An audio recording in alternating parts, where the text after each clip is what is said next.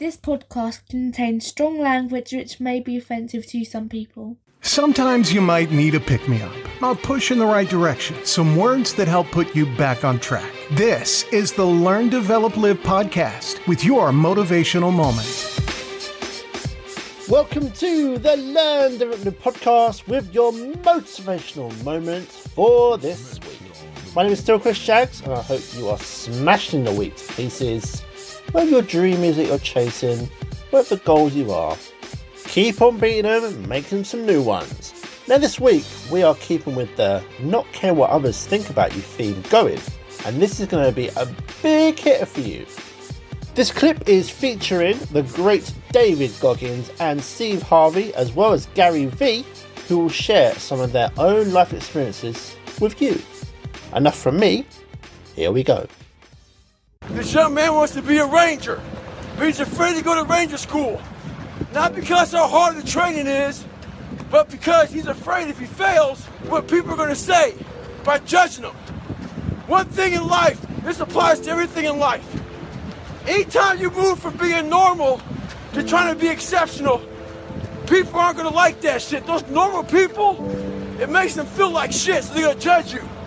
And nowadays, it's very easy to be a fucking coward. Why? We got Instagram and shit. Most folks don't tell you to your face.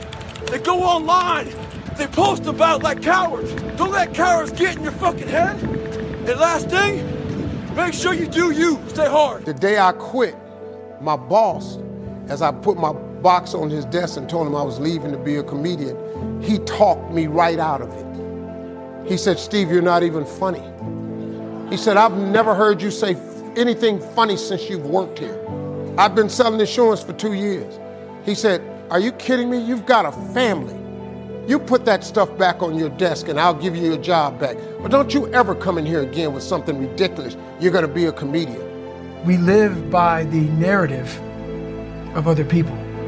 When I first called a recruiter to be a Navy SEAL and I was 297 pounds, the first recruiter looked at me and said, you're not going to be able to make this, man. So what he was doing was he was projecting his energy on me. He knew he couldn't be a fucking Navy SEAL. So God helped this black guy, because I was only the 36th African American to make it through in over 70 years. How's this black fat guy gonna make it through in my ass? He wouldn't even want to try. So he's projecting this. So a lot of us who are negative people, all we do is project how we feel on other people. I took all my back to my desk and put that back on my desk dude named Russell Middlebrooks came up to me and said, Hey, Harv, I thought you was quitting today, man. I said, Nah, I talked to Tom and he told me I wasn't funny. He said, He don't know you. He said, Dog, you the funniest dude I know. And then he looked at me, he was so hurt. He said, Damn, dog, I told everybody you was leaving today. He said, Man, I can't believe he you letting that tell you what to do. And he swole me back up because I had been deflated. And I took that box right back in. And I said, Tom, hey man, I'm really funny. I'm gonna make it. He said, I'll tell you what, you leave out this door, don't ever come back in here again. So I tried to shake his hand. I said, I'm not shaking your hand. He said, You're making a huge mistake leaving your family out like this. He was right. I became homeless. One time I was at Pizza Hut, sitting eating with a bunch of kids. This uh, young girl's um, dad came in, saw her there sitting with me at the table, told her to get up and said, I won't ever see you sitting this nigger again for all these people at Pizza Hut.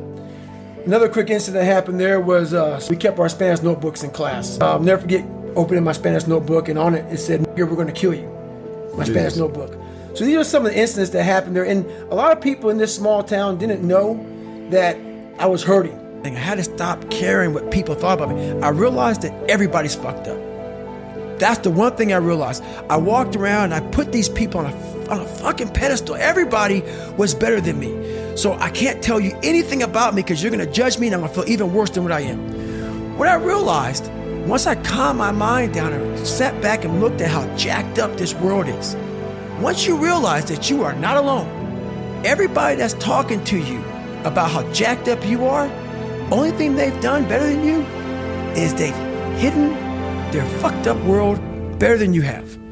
That's all they've done. I became homeless. I lived in a car for three years. Probably about 20 years after that, he was at a show. And he said, I came to the show, I saw this Steve Harvey. He said, I couldn't believe it was you. He was backstage. He said, Oh my God, I always knew you were going to make it. I started looking for bad. Instead of trying to find good and stuff, like let's say now, me and you are talking. Mm-hmm. I would look at you and say, okay, what the fuck is this guy? You know, I'll be waiting. Everything that came out of your mouth, I'd be like, what? You know, I'll be picking you apart, man, thinking, are, are you judging me? Are you criticizing me? Are you. So it was a downward spiral growing up for me. Mm-hmm. I started realizing more and more and more that all these people were gone. What was haunting me was me. I can't control my dad. I can't control the people calling me nigger. I can't control all these things, but they were things that kept me down. It started becoming my reality. My reality was what they made it out to be. So what happens is you start to get this picture that everybody hates you because your reality becomes so so big. You can't see the clear picture. It was the whole town. Yeah, yeah. Everybody hated me. Start The world out- hates me. That's right. Yeah. And that is where I became my worst enemy. And you, none of my family believed in me. The only family member I had that thought it was a good idea was my father. And my dad was the only one who believed in me. Everybody else told me no. Laughed at me, all kind of When you get to the point where you really fucking don't care, you're dangerous. You become very, very dangerous. Hmm. I'm not saying don't care like, I don't care if I do that.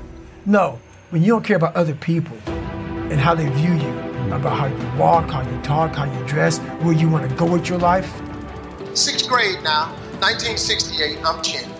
I get up in front of the class, she said, What did you write on your paper? This is big. I said, I want to be on TV. She said, Why did you write that on your paper? I said, Because that was our assignment for today. She said, And what made you think you could write such a thing on your paper? She said, Who do you know on TV? I said, Nobody. She said, anybody in this school ever been on TV? I said, no, ma'am. She said, anybody in your neighborhood ever been on TV? I said, no, ma'am. She said, well, what makes you think you can be on TV? And she crushed me. I said, I don't know, but that's what I want to do. She said, I'm going to call your house and I'm going to tell your mother that you're a smart aleck. My next door neighbor, two months ago, she just killed herself. Tons of veterans I know, they killed themselves. I got an email two weeks ago from a family member that an 11 year old boy killed himself from people at school bullying him. One thing about life is that people in life, they are the ultimate puppet masters. They exploit your weakness and they love to walk you around life and own space in your head. One of the biggest ways to cut those strings and walk on your own two fucking feet to your own destination in life is to build self respect, self esteem, self discipline, all those things. Stay hard is not just about going to the fucking gym. Stay hard is about going that extra step when you feel like you can't. That's what builds self esteem and self respect. Stay hard. The most important step we'll ever take in life is our next one. A lot of us get our feet stuck in concrete. We get our feet stuck in concrete because we're afraid to make enemies. One thing in life, you're gonna always have haters. Embrace them. If you can walk on fucking water, trust me, your haters will say you can walk on water because you can't fucking swim. Shut the fucking noise out. Embrace the fact that people don't like you. It means you're doing something right. Stay hard. Stay in the fight. So when I got home, she on the front porch. And she said, What did you do up at that school? I said, well, Mama, I just did what she asked me to do. She asked me what I wanted to be. I wrote, I want to be on TV. She said, Why did you write that on the paper? I said, Because, Mama, that's what I want to be. She said, When your daddy get home, I'm going to tell him you've been up at the school being a smart aleck. He comes home. He said, Boy, come in here. He said, What is this your mama telling me you did up at the school? And she's standing there. Tell him what you did. And I said, I wrote on a piece of paper, I want to be on TV. He said, What you do that for? I said, Because that's what the teacher asked us, Daddy, what we want to be. She said, And you being up there being smart, he gonna put a smart answer, he wanna be on TV. My father looked at me and said, Well, what's wrong with that? He said, Boy, go in your rooms. A lot of times I'll be in a 200 mile run or something like that, and I'm all jacked up. Body's broken, mind's broken, spirit's broken. I started to say, what if I can pull this off? When I first walked into the Navy SEAL recruiter's office, he looked at me and said, There's only been 35 African Americans in 70 years make it through. You know, I said to myself, What if I can be the 36th? It's the what if I can pull off a fucking miracle? What if I can become someone that no one thinks I can be? Just me talking about that, I have the hair going up on my arms because it makes me just like, what if?